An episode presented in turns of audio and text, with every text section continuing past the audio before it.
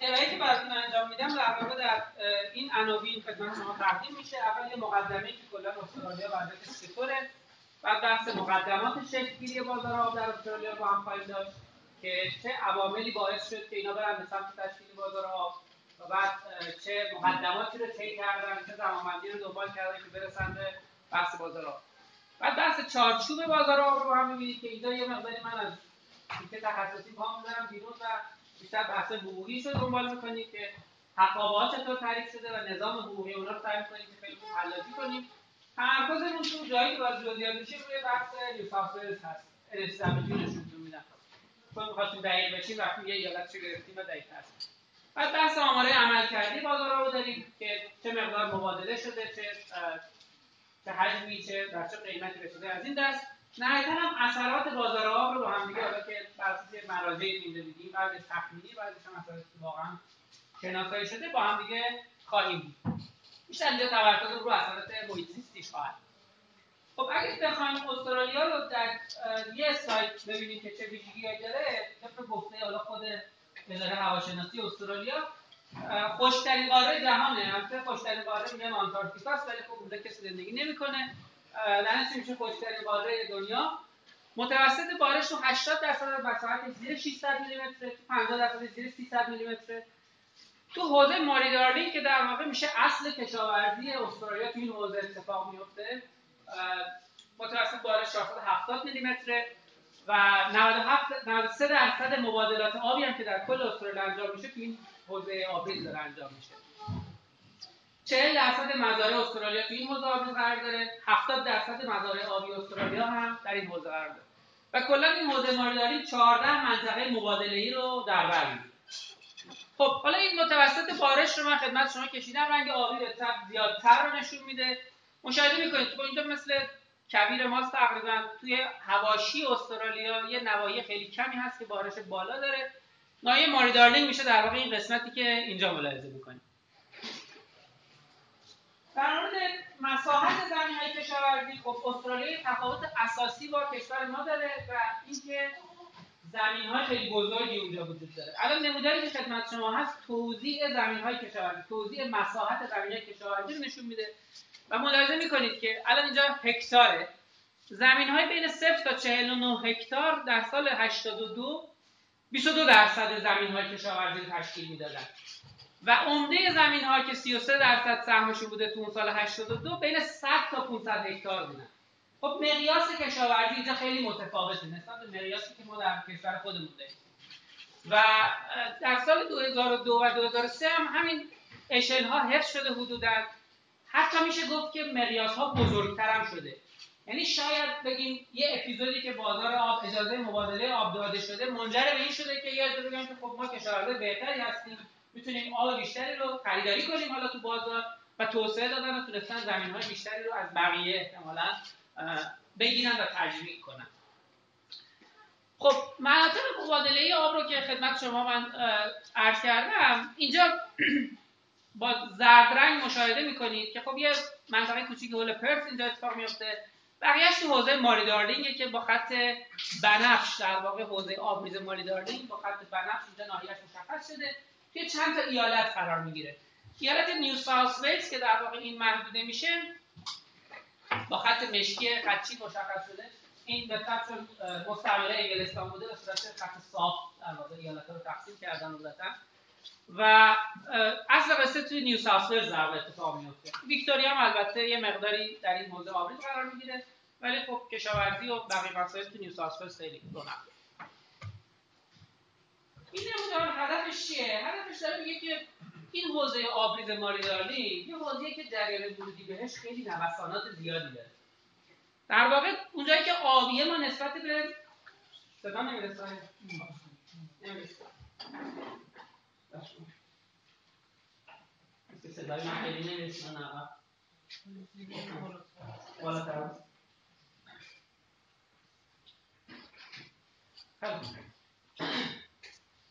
جریان ورودی این حوزه آبریز ما اینجا می‌بینیم که تو جاهایی که اپیزودهای سالهایی که با آبی رنگ مشخص شده در واقع ما مازاد داشتیم نسبت به بلند مدتش نسبت به متوسط بلند مدت حدود سی هزار تا هست.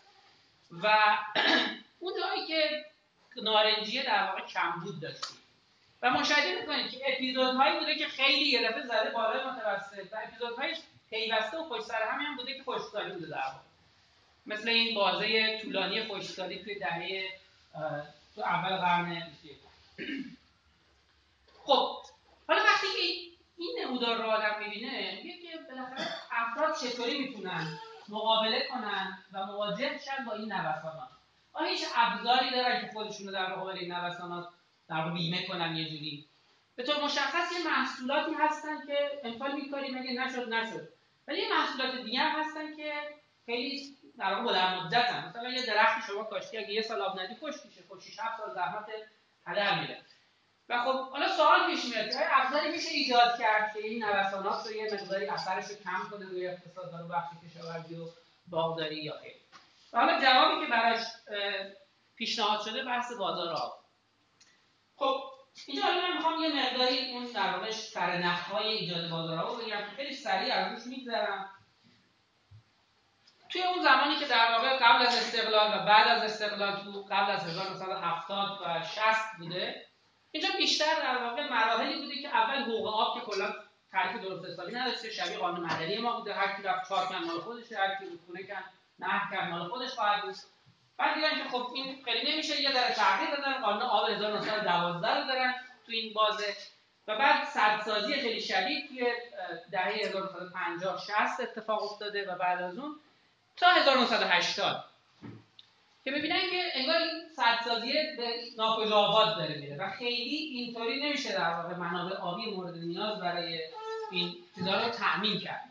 اینجا در واقع از 1980 به بعد حدودا میان شروع می‌کنن به یک سری امضای سری تفاهم ها مثلا قانون حفاظت از محیط زیستشون حدودا اسم دقیقش دقیق نمیاد. 1979 تصویب میشه که میاد مثلا استرالیا که از اولین کشورهایی که دادگاه مخصوص چیزای محیط داره. و اون دادگاه تو این قانون 1979 در واقع کلیدش می‌خوره و شروع به کار می‌کنه. خب بعد از اون توی بازی بسیار بلند مدت اینا هیچ حقابه جدیدی صادر نمی‌کردن و سعی کردن که حقابه های قدیمی رو هم تبدیل کنن به حقابه جدیدی که ویژگی اصلیشون در واقع جدا بودن از زمین هست.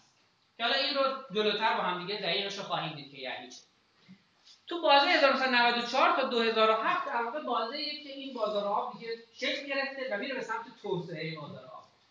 که در سال 2000 اینا یک قانون در واقع مدیریت منابع آب دارن و تو اون قانون به طور دقیق مشخص می‌کنه که حقابات چطوری هم و هر کسی برای هر فعالیتی که می‌خواد انجام بده چه حقابه رو لازم داره. تو سال 2007 هم دوباره یک قانون جدید در میاد که حالا تحت عنوان واتر اکت یا قانون آبه که یه جورایی تجمیل کننده و تکمیل کننده قوانین گذشته است. اینجا در واقع یه جورایی بازار آبشون دیگه تثبیت شده و مبادلات جدی داره شکل می‌گیره توی بازار آب مناطق مختلف.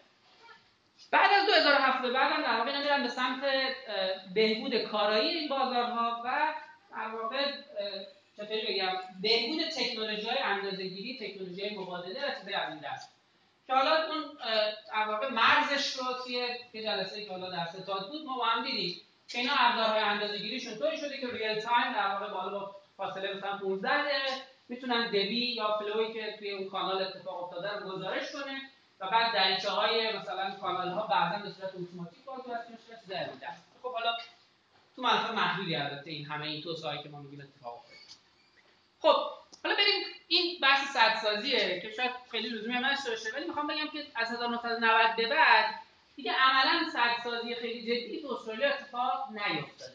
و اصل سدسازی 60 70 و 80 بوده که حالا تعداد سد هم اگه نگاه کنیم خب به خیلی زیاد نیست. پس سولوشن مسئله تو سدسازی نیست. خب اینم حالا من باز ازش میگذرم. یه سری لیست از این قوانینی که در واقع ملاحظه می‌کنید که از سال 1994 در واقع این جداسازی مالکیت آب و زمین به صورت جدی شروع شده و بحث تخصیص های آب به محیط زیست هم اینجا مطرح شده که یه تعریفی باید باشه و محیط زیست باید یک متولی داشته باشه که بیاد و مدیریت کنه و آب اگه لازم باشه در بازار خریداری کنه خب مثلا توی ایالت نیو من یک می‌خوام شمایی بدم خدمتتون از اینکه فاصله زمانی بین این قدم های مختلفی که من خدمتتون گفتم چطوری بوده. اینا 1977 گفتن دیگه اون حقابه جدید صادر نمی‌کنیم که تو زبان استرالیا در میشه water entitlement جدید تولید عرضه نمی‌کنن. 1983 در واقع اجازه دادن این حق برداشت های آب مبادله محدود براش اتفاق بیفته. 89 که حالا نگاه کنید الان یک دهه بعد از اونه تقریبا 12 13 سال بعد از اونه. اجازه میدن که برای بهره برداران خصوصی که حالا یه طرح مشخصی داره این مبادله حالا به صورت آزادتری اتفاق بیفته. 1991 سالی بوده که حالا دیگه مبادله خیلی آزاد میشه و محدودیت های روی مبادله در واقع برداشته میشه. پس می‌بینیم که توی افق 15 16 ساله اینا رفتن به سمت در ایجاد بازارها با یه برنامه بسیار مشخص و مدرنی خب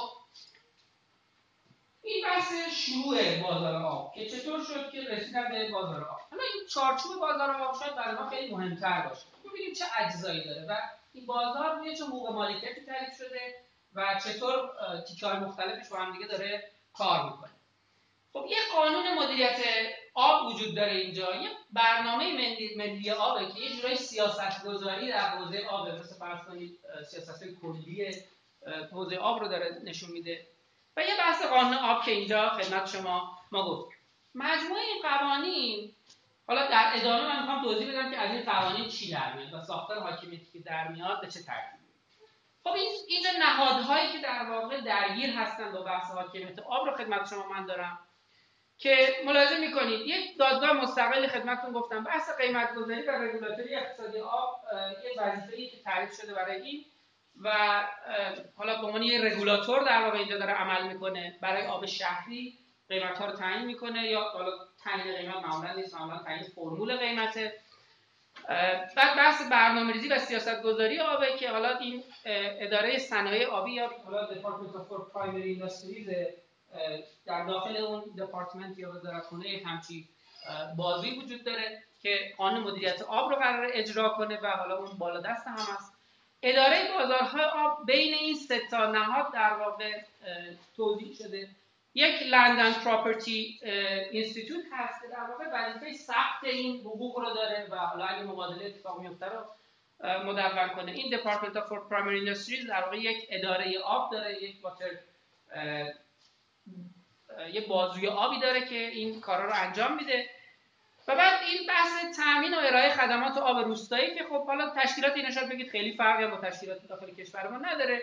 یه سری شرکت های آبیاری هستن مثل شرکت های آب منطقه خودمون هستن حدودن که وظیفه تامین آب عمده رو بر عهده دارن بعد تشکیلات آبیاری خصوصی هم می‌تونن فعالیت کنن. و نهایتا بحث کیفیت آب. من از این بگذرم برسم به بحث حقوق آب. که بحث مالکیت آب چطور توی استرالیا تعریف شده و به چه شکلی جدا سه جور آب واقع می‌تونیم در نظر بگیریم. یه سری آبهای تنظیم نشده هستن که خب رودخانه‌ای هستن که جریان دارن سدیشون زده نشده و اینا تنظیم نشده کانالی کشیده نشده. یه بحث آبهای زیرزمینیه که این دوتا بحثشون خیلی متفاوته از بحث آبهای سطحی. بازاری هم که من خدمت شما اول کار گفتم و در ادامه توضیح میدم برای آب سطحیه.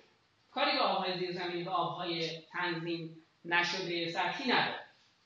خب تو آبهای سطحی در واقع این شقوق مختلف از حقوق داره تعریف میشه اینجا. اول یک water در واقع water allocation determination اتفاق میفته اون اصطلاح فنی ایالت متوسط که اون اداره که مسئول این کاره میاد تعیین می‌کنه که آقا در فصل آینده ما چقدر آب کلا داریم و هر واحد حقابه باید چقدر آب بهش برسه. خب من یه واحد حقابه دارم یه سال ممکنه بهم یه دهم مگالیتر آب بدن یه سال دیگه ده مگالیتر آب بدن. بسته به شرایط جوی و بارش و غیره. خب بعد که این حق تعیین شد در واقع یه سری چیزای دیگه تعیین میشه در ادامهش. اون چیزی که پایه‌ایه و به عنوان حقابه شناخته میشه در واقع یک چیزی تحت عنوان water allocation licence یا حق دسترسی به آب. که میگه آقا شما حق داری به این آب دسترسی پیدا کنی ولی اینکه بتونی از استفاده کنی یا نه این هنوز حق به شما داده نشده. فقط حق دسترسی داری. که توی این حق دسترسی؟ به آب سهم شما مشخص میشه. مثلا شما سه سهم دارید چهار سهم دارید و این سهم حالا با توجه به این اویلیبل واتر در واقع میشه یک مقدار آب که شما خواهید داشت. و برداشتتون هم مشخص میشه که شما از کدوم منبع آبی یا از کدوم حوزه آبی می‌تونید این برداشت رو انجام بدید. و وقتی این برداشت مشخص شد ممکنه یه قانون بالادستی تصویب بشه. که آقا حوزه آبریز مثلا زیر حوزه آبریز فلان جا الان کمبود داره. این حق کم شما تحت تاثیر اون قرار می‌گیرید.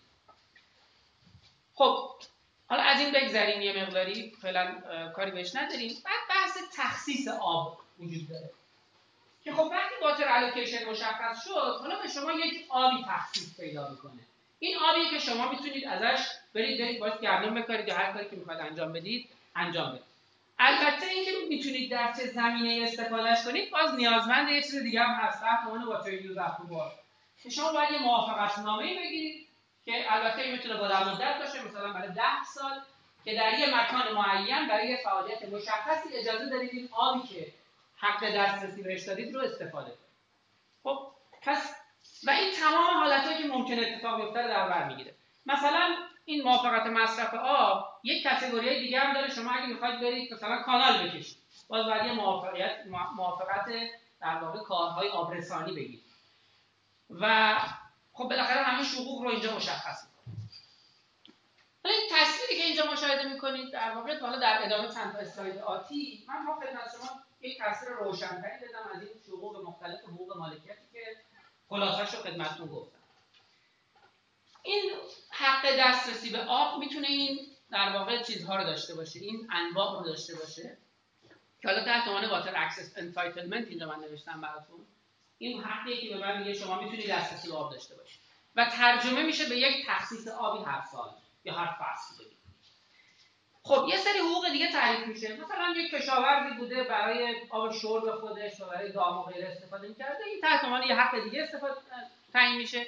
که این حق قابل فروش هست ولی فقط با زمین. و من نمی‌تونم این حق رو تنهایی بفروشم. یک ریپریان رایت هست که در واقع حق همجواری من اسمش گذاشتم که من کنار رودخونه بالاخره داشتم از آب رودخونه استفاده می‌کردم. به میزانی که برای فعالیت ازش استفاده می‌کردم می‌تونم استفاده کنم. باز این حق هم قابل فروش نیست. من نمی‌تونم یه پمپ بزنم تو رودخونه هم آب بکشم بفروشم به خب این شد سیستم حقوقی که قابل مبادله هم هستن و می‌تونم من برم بازار اینا رو همه رو مبادله کنم. دو تا حق دیگه هم اینجا من نوشتم که یه جورایی به سیستم ایران شاید بگیم شباهت داره. یه حقی تحت عنوان irrigation right می‌شناسم حق آبیاری من اسمش رو گذاشتم. و حق آبیاری اینه که من با یه شرکت آبرسانی یه شرکت آب منطقه‌ای مثلا توی context ایران یه قراردادی دارم یه تفاهم دارم. اون شرکت یه آب عمده داره یک water bulk water entitlement داره. و بعد اون رو می‌خواد توزیع کنه بین افراد. هر کدوم از اون افراد irrigation right خواهند داشت. که باز این هم به صورت سهمیه من سه سهم مثلا حق آبیاری دارم. و بعد اینم حق در واقع آبرسانی به من هست. که من حالا این دو تا یه ذره با هم متفاوت شاید تفاوتش خیلی در واقع جزئی باشه. تو خیلی از جاها ممکنه اینا با هم تلفیق شده باشن. یعنی من حقی که دارم از شرکت آبرسانی ترکیب این دو تا باشه منتها این ترکیب رو من می‌تونم بفروشم. خیلی محدودیتی روش نیست و مجزا از زمین من می‌تونم حق آبیاری و داخل شبکه آبیاری بفروشم به کسی تو ایران هم همین اتفاق میفته به صورت غیر رسمی. خب یه حق دیگه هست که حق در واقع بومیان استرالیا که این حق اصلا قابل مبادله نیست و حالا شبیه این در واقع استاک دامستیک رایت میشه حالا اینجا تو اون قدم هایی رو که خدمتتون گفتم روی اسلاید قبلی اینجا دقیق خدمتتون ارائه می‌کنم. گفتم این حق دسترسی در واقع دو جزء اصلی داره جزء سهم که میگه من چقدر سهم دارم و جزء برداشت از چه منبعی می‌تونم برداشت کنم. و یه سری سایر شرایط دسترسی که تعیین می‌کنه. مثلا اجازه میده به اون اداره آب منطقه که اگر خشکسالی شد آب منو کم کنه. اگر من جریمش اگر تخلفی کردم این licence منو پس بگیره. یه چیزایی مثل این. که این سایر شرایط دسترسی هم می‌تونه شرایط حالا تنوع زیادی داره و تو قانون همین مشخص شده.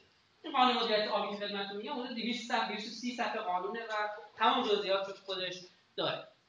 تخصیص آب رو ما داریم اینجا بعد از حق دسترسی که در واقع در هر دوره مشخص می‌کنه که از یه منبع آب چقدر آب می‌تونه در دسترس باشه. و این میگه که هر سهمی که وجود داره چقدر آب بهش می‌رسه. یه موافقت نامه آب بود که خدمت شما گفتم. حد اکثر ده سال. اجازه میده که من برای مقصد مشخصی در یه مکان مشخص آب رو استفاده کنم. خب. چند تا نکته اتفاق میفته. یکی این که من می‌تونم این تخصیصی که بهم پیدا داده شده در یک سال رو نگه دارم و به دوره بعد منتقل این امکان وجود داره. البته با یک هزینه. یعنی ممکنه بگن آقا این پشت سر میمونه تبخیر میشه انقدر تبخیر انقدر هزینه نگهداریش ولی می‌تونی دوره بعد انقدر آب استفاده اینم که خدمت شما گفتم که اتحادیه شرکت آبیاری ممکنه یک entitlement کلی داشته باشه و بعد افرادی که با اون شرکت در تعاملن خودشون حقابه نداشته باشن. فقط حق آبیاری داشته باشن. امکان مبادله برای کدوم یکی از اون حقوق اتفاق می‌تونه بیفته؟ حق دسترسی به آب که اون چیز دائمی حقابه باشه هم می‌تونه با زمین هم جدا از زمین مبادله در واقع به صورت unbundle یا bundle و یه جورایی خب حالا این میراثی که مونده بوده از قبل این همیشه bundle بوده الان یه مقداری تغییر کرده سیستم خیلی جاها شده unbundle ولی هنوز بعضی جاها به صورت bundle هست. که البته می‌تونه unbundle هم بشه یه پروسه مشخص درش تعریف تخصیص آب رو من حتما می‌تونم جدا از زمین مبادله کنم که اون در هر فصل من در هر ماه حتی می‌تونم برم بگم آب دارم که می‌خواد بخره. حق همجواری گفتیم با مبادله با زمین فقط می‌تونه اتفاق بیفته. حق دریافت آب فقط در شبکه آبیاری محتمله که مبادله بشه. حق آبیاری هم همینطور شبیه همینه. منتها این قابل تبدیل به حق دسترسیه. یعنی من می‌تونم اینو تبدیل کنم به water allocation licence حقوق بومی که گفتیم مبادله نمیشه. خب در هر حوزه آبریزی همین الان کشور ما بالاخره این اولویت بندی وجود داره. اولویت بندی هست. اینجا حقوق آب اولویت بندی شدن. حق دسترسی برای شرکت هایی که آب شرب رو تامین می‌کنن و حق دسترسی برای کشاورزانی که برای خودشون و گوسفنداشون دارن آب می‌گیرن برای مقاصد تجاری نه. این اولین اولویت. یعنی اگه هیچ آبی نباشه باید به اینا اول هم تخصیص بده. حقوق دسترسی که در واقع برای افراد عادی و بقیه تعریف میشه می‌تونه سه شکل داشته باشه. یا اولویت بالا یا عادی یا عادی یا اینکه آب اضافیه. ساپلمنتری واتر که این ساپلمنتری واتر تنهایی بهش داده نمیشه. یعنی اینطوری نیست که بگی آقا من اجازه آب اضافی به شما فروختم و تو بتونی مبادله کنی. این فقط با این دوتای بالایی فروخته میشه. به طب اگه منابع آب در دسترس کم بشه به ترتیب اولویت اینا میان تخصیص میدن و حالا مثلا تو این نمودار ملاحظه می‌کنیم. در طی ماه‌های مختلف یه دوره آبی کامل رو اینجا در نظر می‌گیریم ما تو سال آبی 2014 15 این اولویتی که اول از همه تخصیص 100 درصدی پیدا کرده مال در واقع آب شربه و بعد اینا به مرور رسیدن به اون سقف تخصیصی که در سال داشتن. مثلا این خط نارنجی که حالا مال کشاورزی هست در واقع رسیده به 60 درصد در آخرین دورش. اینا زیر های مختلف هم هستن البته. بعضی از زیر ها بعضیشون بدتر بوده بعضی از زیر ها بعضیشون بهتر بوده.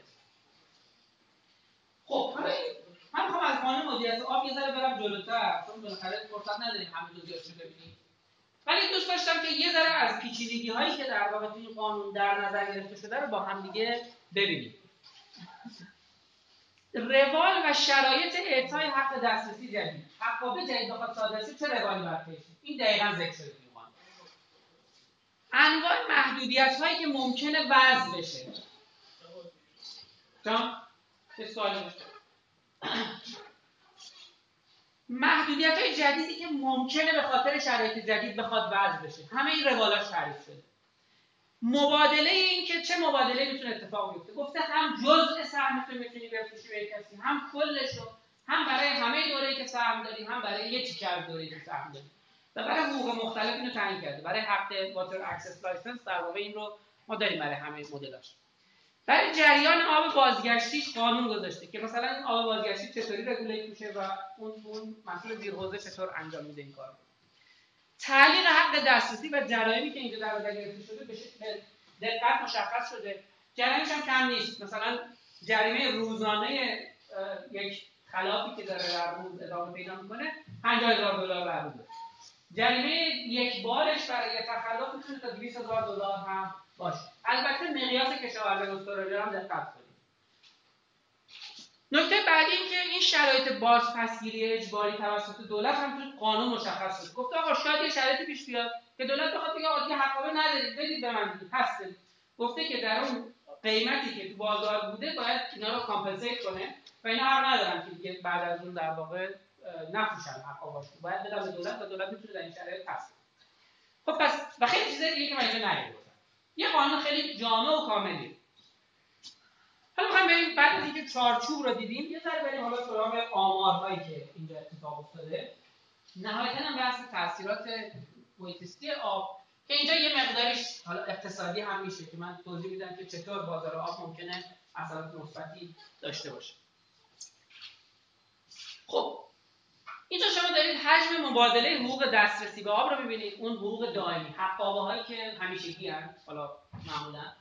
یا حالا بازار خیلی بلند مدتی دارن. بر حسب گیگالیت در سالهای مختلف.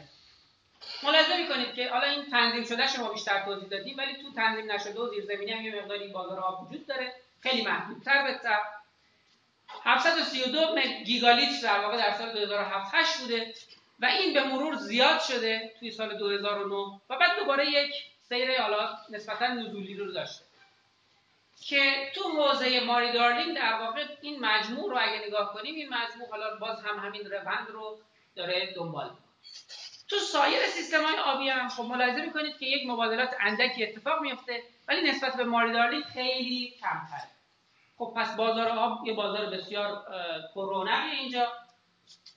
و ملاحظه کردید که حجم زیادی از آب در واقع داره مبادله میشه. حجم زیادی از حق دست حالا تخصیص ها هم اگر نگاه کنیم باز ملاحظه میشه که در همون اسکیل و حتی بزرگتر اونجا 700 بود اینجا 1300 داره مبادله اتفاق میفته یعنی مبادلات کوتاه مدتی که من حالا ماه آینده رو میفروشم به یک کس دیگه که شاید بیشتر لازم داره. خب اینجا چی رو ملاحظه می‌کنید اینجا در واقع مبادلات تخصیص حقوق و بعد این تفکیک محیط زیستیش هم ما اینجا آوردیم یه مقداری.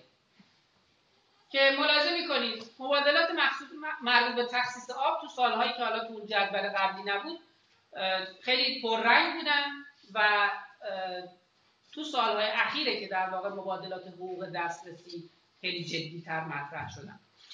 و این حقوق دسترسی محیط زیستی هم در واقع که حالا جلوتر با هم می‌بینید چه ارگانی متولی این هست این هم نقش جدی داره بازی می‌کنه توی بازار آب. این هم یک زیر حوز است فقط. ماریدارلینگ جنوبی حالا یک کسی ممکنه بگه که خب حجم کل آبی که اینجا وجود داره چقدره و این مبادلات چه درصدی از این حجم آب موجود رو در واقع به خودش اختصاص میده؟ خب تخصیص هایی که اعلام شده اینجا نوشته شده خدمت شما و این هم درصدی از این تخصیص ها که مبادله شده رو ملاحظه می‌کنید که نمودار خطی در واقع داره رو محور سمت راست. به شما نشون داده میشه.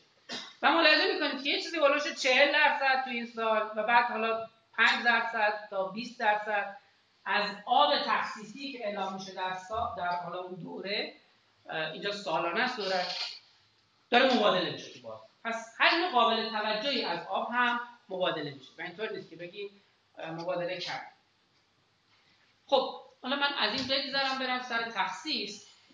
نکته که من از این نمودار می‌خوام خدمت شما ارائه کنم چیه؟ اینه که مبادلات آب خیلی حتی در شورت این الان هفته رو داره نشون میده این نمودار. 52 هفته داریم در سال و کم 53 هفته 54 هفته 54 هفته داریم. و ملاحظه می‌کنید که مثلا این volume of water allocation تخصیص آبی که در واقع داخل یه ایالت مبادله شده این هم حالا interstate بین ایالتی هم می‌تونه اتفاق بیفته. ملاحظه می‌کنید که مثلا توی این هفته خیلی آب زیادی مبادله شده بعد نوسانی داشته و بعد دوباره حالا یه نوسانات به طب اینوری که میریم به سمت در واقع پایان فصل داشت کشاورزی پایان سال کشاورزی به طب مبادلات کم چون کسی محصولی نداشت. خب پس در شورت هم در کوتاه مدت هم حتی خیلی این می‌تونه کمک کنه به هموارسازی در واقع کمبود منابع. خب تعداد مبادلات هم اینجا خدمت شما من دارم. این بازار آب این بازار نیست مثل بازار سیب زمینی باشه یا مثل بازار بورس باشه. تعداد مبادلاتش خب در هفته زیاده. 600 تا مثلا مبادله است ولی خیلی زیاد هم نیست. به اون بازیگرای بزرگی که ما دیدیم توی استرالیا هستن خب اینا میان شرکت می‌کنن توی این بازار. و به نظر میاد که خیلی درگیر این بازار هستن. ولی حجم مبادلاتی که انجام میشه حالا داخل ایالتی برای ما بیشتر مهمه. انقدر هم بالای هزار در واقع فقط توی بازی داره اینجا میره بالای هزار. خب این حقوق آب قیمتشون به چه ترتیبیه؟ در واقع در چه قیمتی اینا مبادله میشن؟ اگر بازار باشه و واقعا اون کمیابی بخواد قیمت آب رو تعیین کنه ما انتظار داریم که نوسانات زیادی در قیمت آب هم ملاحظه کنیم. و اینجا چیزی که مشاهده می‌کنید چیه؟ خب آبهای با اولویت پایین و آبهای با اولویت بالا. اولویت بالا خط پررنگه در واقع بارهای پررنگ هستن اولویت پایین کم ملاحظه می‌کنید که تو مناطق مختلف اینا زیر حوزه های ماریدارلینگ جنوبی هستن. تو حوزه های مختلف ملاحظه می‌کنید که قیمت آب خیلی فرق می‌کنه. قیمت دلاره به ازای مگالیت.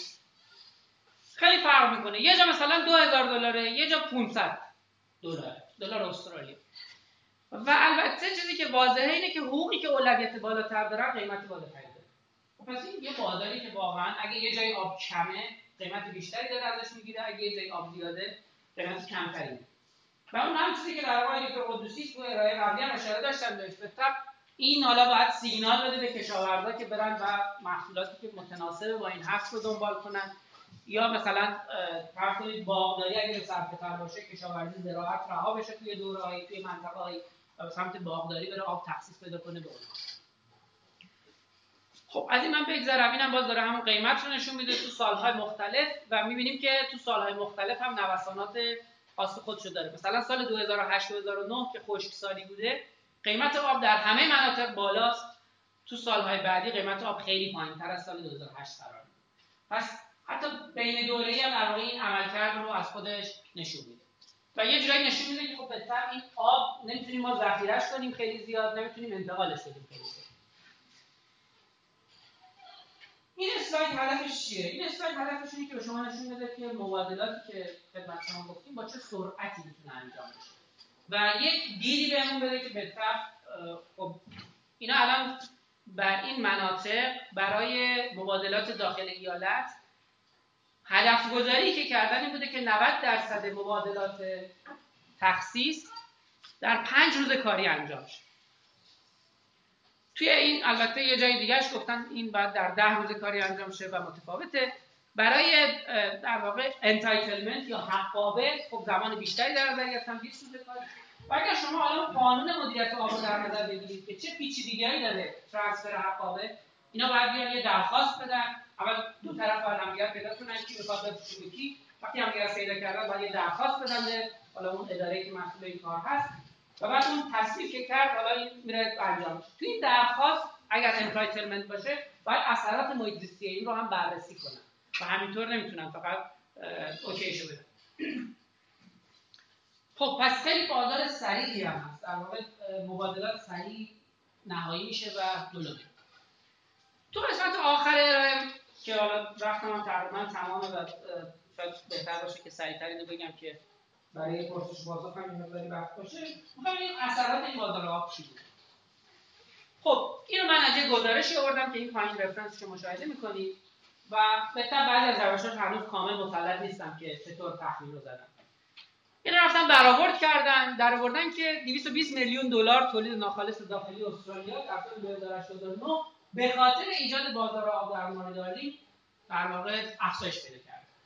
خب تخمینی که اینجا زدن بر اساس یه مدل اقتصاد کشاورزیه که حالا دوستان ما دکتر قدوسی و سایر همکاران تو کمیته اقتصادی دارن سعی می‌کنن یه همچین مدل اقتصادی رو برای ارومیه در واقع بسازن و کالیبره کنن. که حالا ما بعدا احتمالاً می‌تونیم از تخمینه خدمت شما نکته که خیلی دقت کنید بهش و این عدد رو خیلی احتمالاً جدی نگیرید اینه که این مدل بر اساس فروزی بنا شده. و خیلی از این فروز واقعا قابل چک کردن نیستن که ما اینا درستن یا غلط. اینا رفتن تو این مقاله از تو این کتاب افراد رو مصاحبه کردن باهاشون. و دیدن که خب خیلی از اتفاقاتی که میفته اینه که در خشکسالی باغدارا میرن از زارعین آب می‌خرن. مبادله بلند مدت در مقابل کوتاه مدت اثراتش چطور می‌تونه باشه. تو کوتاه مدت خب من یه محصولی کاشتم یه چیزی دارم می‌خوام برم و این رو ازش حفاظت کنم. خب یه کسی آب داره اضافه داره یا اینکه محصولش کم ارزش داره حاضر میشه به من بفروشه. تو بلند مدت اما اتفاقی که میفته اینه که الگو عوض میشه. یعنی یه عده کشاورز ذرت هر در بلند مدت می‌بینن که خب آب کم آبشون بفروشن میرن میشن مثلا بنگاه املاک یا میرن شهر تو کارخونه کار می‌کنن. یه کار دیگه ای می‌کنن خودشون. پس وقتی که حق اجازه داده میشه فروخته بشه در واقع ما حالا اجازه میدیم که الگوی زندگی این آدم ها هم عوض بشه. نکته بسیار مهمی که اینجا باید بهش توجه کرد اینه که ایجاد بازار آب لزوما به بهبود محیط کمک نمی‌کنه. ممکنه تو بدترش هم بکنه.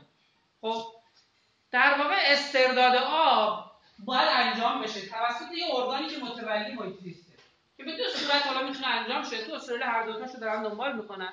یکی بحث خرید در بازاره دومیش هم بحث صرفه جوییه حالا یه برنامه با بودجه 50 میلیارد دلاری توی مناطق روستایی می‌خوان اجرا کنن که صرفه‌جویی کنن یه مقداری آب رو. و در بازار هم حالا در ادامه خدمتتون نشون میدم که چه اتفاقاتی افتاده. نکته آخری که بحث محیط زیست بخوام جمعش کنم اینه که بازار آب سطحی که ایجاد شده اثر منفی نداشته رو آب زیرزمینی ممکنه تو حوزه آب ارومیه این اتفاق خیلی جدی باشه. ما از کشاورز بریم آب سطحی رو مثلا بخریم چون دست خودمونه پایاب سده. بعد اون کشاورز بره خب از آب چاه استفاده کنه. از منابع زیرزمینی که حالا ممکنه ارتباطی با دریاچه نداشته باشه ولی خب لطمه می‌زنه به کل تعادل آب اون منطقه. خب این مدیریت آب محیط زیستی چطور اتفاق میفته در ایالت نیو یک مالکی تعریف شده. تحت عنوان ترجمه رو شاید ترجمه مسخره به نظر بیاد. عنوانش اینه Commonwealth Environmental Water Holder این یک مجمعی داره یک ارگانیه. تمام محیطی مال این. خب و البته خودش هم به تنهایی بزرگترین دارنده پروانه ها یا حالا حقابه های اون منطقه حدود 20 درصد از تخصیص های آب ماری دارلینگ در واقع توسط این سازمان برای اهداف محیط‌زیستی داره صرف میشه. در بازار خیلی فعاله و در واقع دنبال یک بهینه سازیه این سازمان دولتی. تا که من می‌دونم در مجموعه وزارت انتخاب سبد بهینه داره. در واقع میاد چیکار می‌کنه؟ میاد حساب کتاب می‌کنه. من در چه زمانی بهتر بیام آب بخرم بریزم کجا؟ برای چه نیازهایی؟ یه ترکیب بهینه در میاره که آقا من چقدر حقوق دائمی باید بخرم؟ چقدر تخصیص بخرم؟ خب من مثلا فرض کنید تو حوزه آبد ارومیه می‌خوام ببینیم که چقدر کلا آب کم داریم. اگه بلند مدت هم بارش بلند مدت تو حساب بیفته چقدر کم داریم؟ این احتمالاً باید ترجمه به خرید حقابه دائمی الان سال بعدیه سال خشکسالیه یا سال ترسالیه بر اساس اونم حالا میریم تو تخصیص مبادلات رو انجام میدیم. خب تصمیمات در مورد آبرسانی به مناطق مختلف مناطق محیط منظور منه. انتقال به دوره بعد ممکنه این سازمان تصمیم بگیره آقا من تخصیصم می‌خوام نگه دارم برای دوره بعد استفاده کنم. و مدل با آب در بازار همه تحت پروتکل‌های مشخصی انجام میشه ولی متولیش این نهادیه که اینجا خدمت شما داریم. خب من دو تا نمودار دیگه دارم و کارم تمام میشه. اینجا چی رو ملاحظه می‌کنید پروانه هایی که در واقع در, در اختیار دولته یا همین مجمعی که خدمت شما گفتیم طی سالهای مختلف. ملاحظه می‌کنید که این پروانه ها به مرور از یک چیز کمی شروع شده و افزایش پیدا کرده. و این پروانه هایی که حالا ملاحظه می‌کنید در بلند مدت آبدهیشون اون خط آبی پررنگیه که ملاحظه میشه تخصیصی که اتفاق افتاده در بلند مدت این پروانه ها به این میزان بود.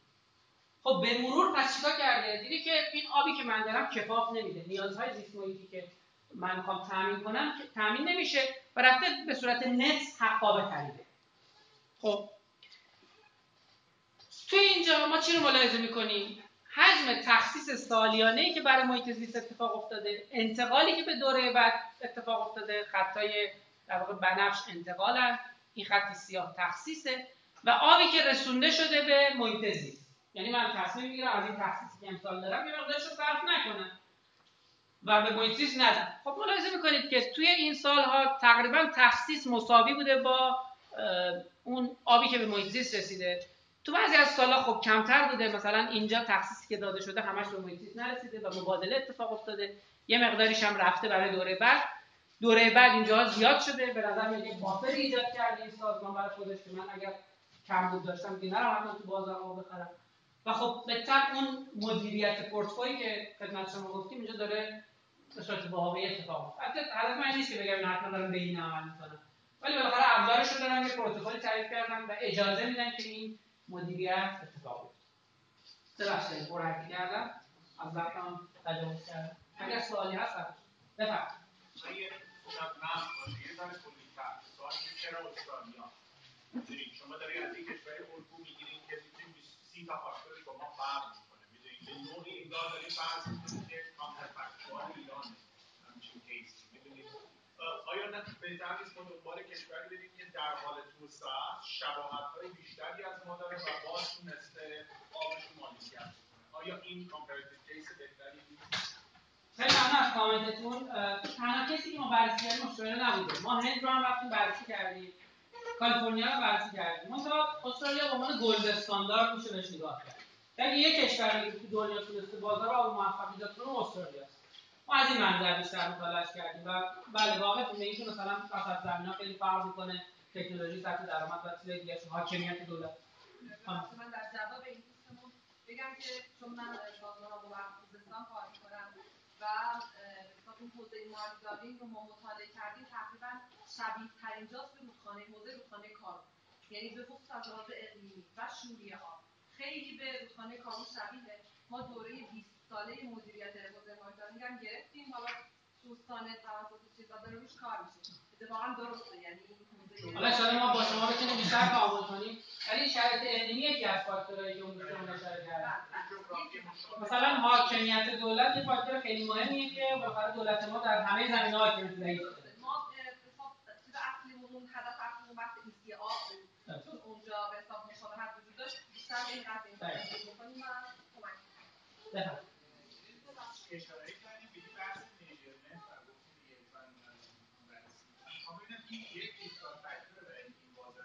نه یعنی ریل تایم قصه جدیدیه در واقع ضرب و برداشت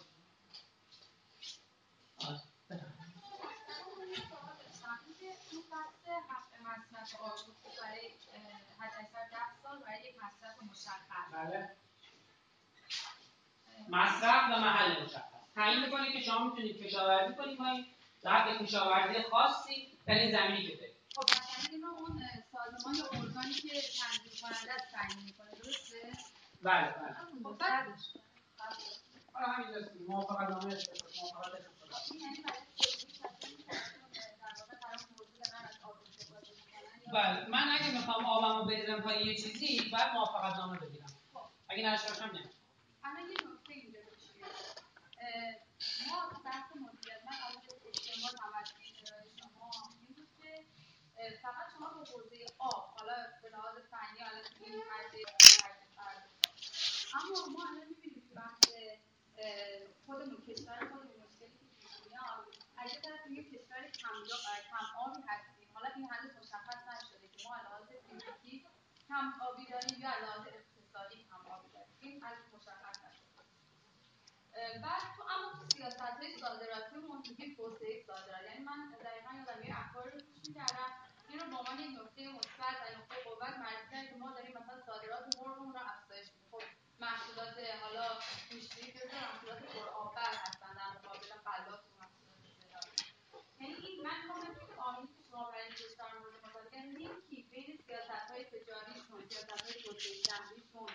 یعنی مشاهده کردید وقتی مثلا ما داریم یا ما ببینید وقت تعرفه یه دفعه تعرفه تعرفه واردات یه چیزی رو کاهش بدید خیلی هم یعنی اینا خیلی به سرعت انجام میشه که بازه بلند مدت مثلا 10 سال تعرفه تعریف کرده همین مونده من می‌تونم الگوی کشتم و بر اساس اون تغییر بدم تنظیم کنم بازارمو بر اساس اون تنظیم میشه یعنی اصلا ما این لینک وجود نداره. فقط بحث محیط زیست و آب نیستش یعنی ما تو سیاست تجاری و سیاست توسعه شهری اینا همه مشکل داریم دیگه. فقط الان این که شما ارائه دادید اگر خواسته باشید الگو برداری کنید فقط برای حوزه آب به صورت کاملا مجدد و باز دوباره به نظر من با شدت مواجه یعنی اون انتظاری که ارزش می‌خوایم داشته باشیم نخواهیم داشت. یعنی اون بهرهمندی که می‌خوایم داشته باشیم. اگر شما استرالیا مثلا دیدید که دیروز پیش افزایش پیدا کرده توی بازه زمانی این قاعدتا فقط به خاطر ایجاد بازار آب نبوده. مدل هدفش این بوده که فقط تیکه آب رو خب یعنی پارامترهای دیگه هم داشته. مثلا اینا یک سیاست‌های مثلا تجاری پایدار بله اگه تو ببخشید قطع کردم مطلبتون نکته خیلی مهمی دارید اشاره می‌کنید در واقع کامنت اون دوست دیگر بود که گفتن استرالیا بالاخره سیب ما پرتقالیم و خیلی فرق داریم با هم. ولی حقیقتش ما اگه بخوایم عمیق بشیم نمی‌تونیم همه اینا رو با هم ببینیم. تو طراحی البته ما هنوز طراحی ارائه نکردیم. که در حوزه آموزه عمومی مثلا برنامه ما چی هست؟ تو طراحی که برای داخل می‌خواد انجام شه به ما اینجا درس می‌گیریم. بعد بیایم تطبیقش بدیم به شرایط خودمون. بله استرالیا کشوری که سیاست طراحیش خیلی متفاوته با ما. سیاست گذاری دولت روی منطقی انجام میشه. معمولا یه گریس پیریودی داره. اگه می‌خواد چیزی رو اجرا کنه نمیگن از فردا میشه همین گفتم الان تو همین قانون برای اینکه من بتونم حق رو از یک کسی بگیرم بند داریم. که در شرایط اضطرار من چطوری می‌تونم؟ ما کجای قانون همچین چیزی الان بیشتر یه مثال در واقع یک ایدئالیه که ما اگه بتونیم بهش برسیم تو مدیریت منابع آب شاید خوب باشه. خب شاید خوب باشه. حالا ترکیب می‌کنم اینکه ترکیب این سیستم با مثلا پایین قیمت پایین انرژی چی می‌تونه باشه بالاخره باید تحلیل. اینا ممکنه اثرات سرریزی رو هم داشته باشن که خب این سیستم رو بلا اثر بله. این بازار آب باید یک یعنی ارگان‌های مختلف بیشتر توضیح می‌کنم سازمان محیط زیست و وزارت نیرو نهایت یعنی اگر می‌خواد سازمانی نظارت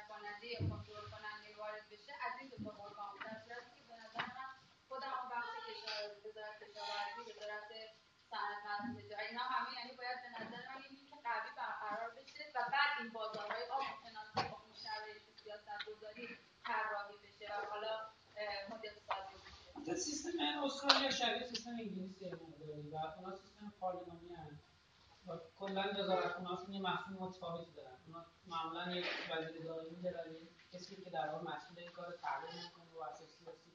خیلی سیستمش فرق می‌کنه. همون جزئیات که حالا تو دوستمون سربسته گفت اینا چیزایی که خب ما واقفیم یه مقداری شد. ولی بعضیش ممکنه بگیم که خب تا اجرا نشه سیاستی نمی‌تونیم بفهمیم چه اثری چه ما دنبال این هستیم که طرح پایلوت اجرا کنیم. مثلا یه پایلوت فرض کنید که منطقه کوچیک اجرا کنیم برای بازار آب که حالا تو چارچوب قوانین حقوق آب کشورمون باید بهتر تعریف شه ببینیم که چه نتیجه میده. آیا به سمت بهبود میره یا نه بدتر میشه؟ یعنی بالاخره همه این جوانب نمیشه دید که بررسی کرد. حالا ما تا اونجایی که ما بر خودشون رفتن استادی کردن میزان کردن.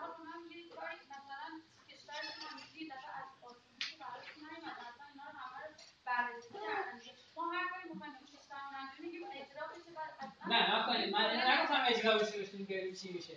من میگم که این چیزی که شما میگید مثل اینه که من الان براتون برنامه توسعه شیشه رو بیام دفاع کنم ازش که خوبه و داره همزنه کشور ما توسعه خب اصلا ممکن اعتقاد نداشته باشم که یک همچین برنامه اصلا ایمپاسیبله غیر ممکنه.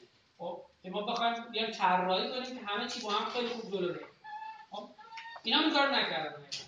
یعنی کارچه که من خدمتتون گفتم حداقل در حوزه مدیریت آب اینا سر سی ساله رو طی کردن و حتی بیشتر که رسیدم به این سیستمی که الان حالا gold standard ی که من Water Management Act 2000 خدمت قبلش خدمتتون و اینکه اینا چه سیری طی کردن خیلی مهمه. و ما از اون سیر هم باید درس بگیریم مثلا حالا اون ارائه که اومدن تو ستا دهیا انجام می‌دادن خود بحث بردن جلو این چیزا این اصلاحاتی که قرار بره جلو.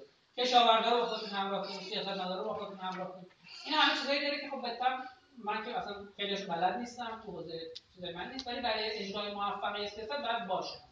با شما کاملا موافق. حالا نمی‌دونم آقای دکتر چقدر فرصت چهار رو گفته بود چهار رو.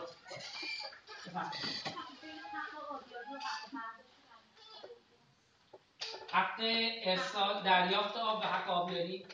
اون تفاوتش اینه که من می‌تونم از طریق اون ساپلایی که وجود از اون کانال هایی که وجود داره آب برام ارسال بشه اقابیلی که من رو زمین هم خیلی جاها اینا با هم.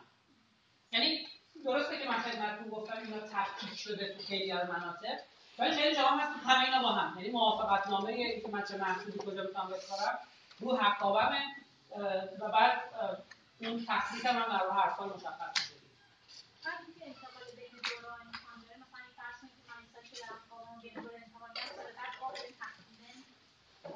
یه حق بیشتری برای ایجاد میشه. خب این فواید داره دیگه. مثلا میگه که شما اگر آب انقدر بود می‌تونی آبتو برداشت کنی. اگر نبود دیگه آب زود میشه یعنی بله.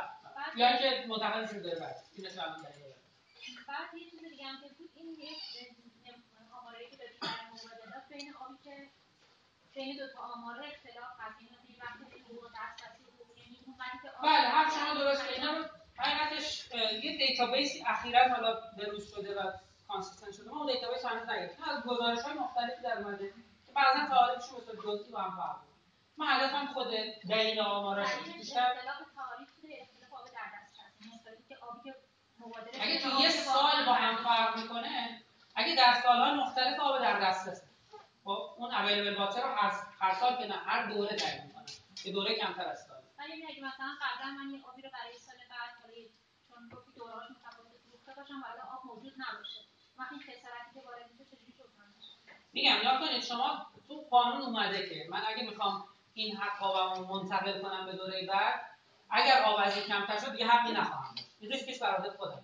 این و این همین لاس نه؟ جان؟ یعنی چی؟ یعنی پولی که مثلا این خریدار فروشنده این پول رد و بدل شده. نه آب خودم رو من می‌تونم منتقل کنم دوره بعد. آب کسی دیگر؟ نه نه نه بین مگه مثلا فرض خرید فروش برای دوره سال دوره طولانی تر از یک سال نیست خرید فروش مثلا نه می‌تونه برای ماهانه باشه. این دوره که من خدمت این تخصیص. می‌تونه هشت باشه. برای کل مدتی که من حق آب دارم. خب مثلا حق دسترسی. این حق آبا گفتم خدمتتون اولش. به صورت شیر کامپوننت تعریف میشه. از یه منبع آبی. شیر کامپوننت یعنی چی؟ میگه شما دو سهم داری از این منبع. خب اگه این منبع صفر شد دو سهم شما ضرب صفر میشه هیچ آبی آبی که فروختن با پولش گرفتن چی؟ می‌تونی بی ارزش میشه. شما وقتی یه خونه می‌گیرید بعد فروختی سمت بیارزش تو سهام هم اتفاق خیلی داره یه اتفاق یه منظورم قبلا من پول گرفتم یا نگرفتم نه پولو که زمان مبادله اینو می‌گیرن. خب پس یعنی اون موقع اون کسی که خریدار بوده ضرر می‌کنه فقط؟ آره.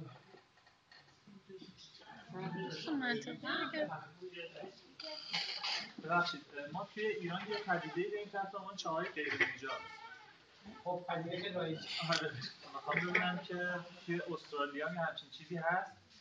در مورد سیستم آبای زیرزمینیشون هم اینا همین بحث مالکیت و مبادله حالا در سطح کمتری داره. خب؟ و اینجا بحث حاکمیت دولت خیلی جدی مطرح میشه. حالا یکی از دغدغه‌های اساسی ما همینه. که ما اگه بازار آب سطحی ایجاد کردیم محدود کردیم که بلای سر زیرزمینی و این باید حل شه. یعنی بحث حالا نظارت بر چهار غیر مجاز اونجا میشه ایداری زد. مثلا بحث رشوه رو مثلا تو جلسه اول امروز مطرح کردم. اینا اقتصادی وجود داره که بالاخره انگیزه بدی به اون تیمار بازرسی یا معیشت اون کشاورزا رو تامین کنی و اجازه بدی که چایشون قطعی بشه. ولی این واقعا یه چالش. جوابی ندارم درسته چون حجم آب تنظیمی توی ایران خب در واقع همینجوری کمتر میشه. یعنی با توجه به اینکه به حال روند خشکسالی توی ایران به حال به نحوی هستش که حجم آب قابل تنظیم داره روز روز کمتر میشه و در سهم برداشت از آب زیرزمینی خیلی داره بیشتر از آب سطحی میشه. درست چون آب زیرزمینی که برداشتش فلت شده بود در واقع به خاطر اینکه تموم شده دیگه یه آگیس فاطمی نمودارش نشون اگر ما آب سطحیمون کمتر شه به قول شما خب این اتفاقی که میگید نه آب زیرزمین ما آب در واقع اه، زیرزمینی چند آب زیرزمینی داریم؟ یه آب زیرزمینی است در واقع زیر سطحی داریم یه آب زیرزمینی ژرفی داریم یه آب زیرزمینی عمیق داریم. ما الان چاهامون اه، دارن میرن سراغ کفشکنی اصطلاحی که حالا به کار میارن میگن کفشکن دارن می‌کنن چاها مثلا از عمق مثلا قبلا 100 متری به آب می‌رسن الان دارن میرن به عمق 400 متری به آب برسن یعنی ما یه همچین پدیده ای داریم باش مواجه هستیم توی ایران. و کشاورزا این کار می‌کنن. یعنی نه تنها کشاورزا حتی شرکت های در واقع آب شهری هم که نیازمند به آب هستن من مثلا می‌دونم توی یزد دارن این کارو می‌کنن.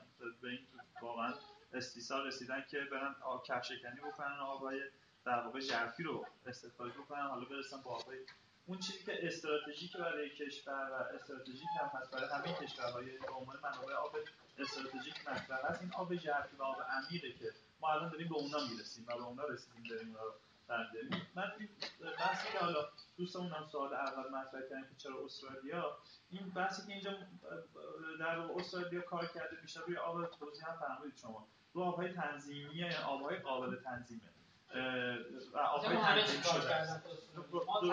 کردیم. بله. منتهی مرتب عمده معظممون رو آب زیرزمینیه یعنی من خیلی با تو اصل- موافق نیستم حقیقتش که اون اینطوریه ولی اونم خیلی چالش جدیه. چیزی که من ارائه کردم خیلی برام نمیده بله.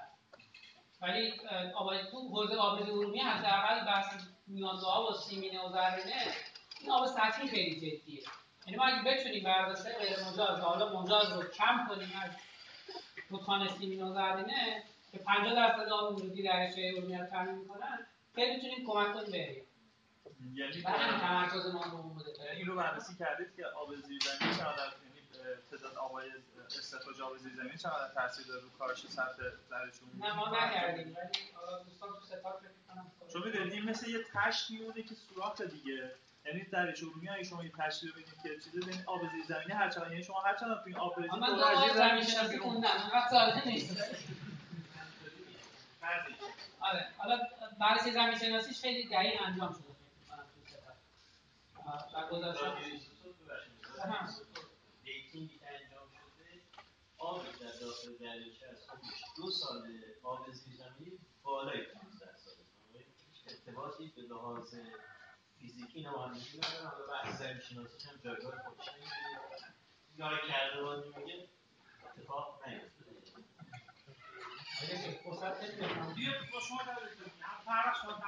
من سوال زیاد دارم. آره اگه اجازه بدید چون ما چهارم یه سمینار دیگه طبقه اول داریم. حالا سمینارش محدودتر علمیه. به اونم برسیم. من تمام کنم.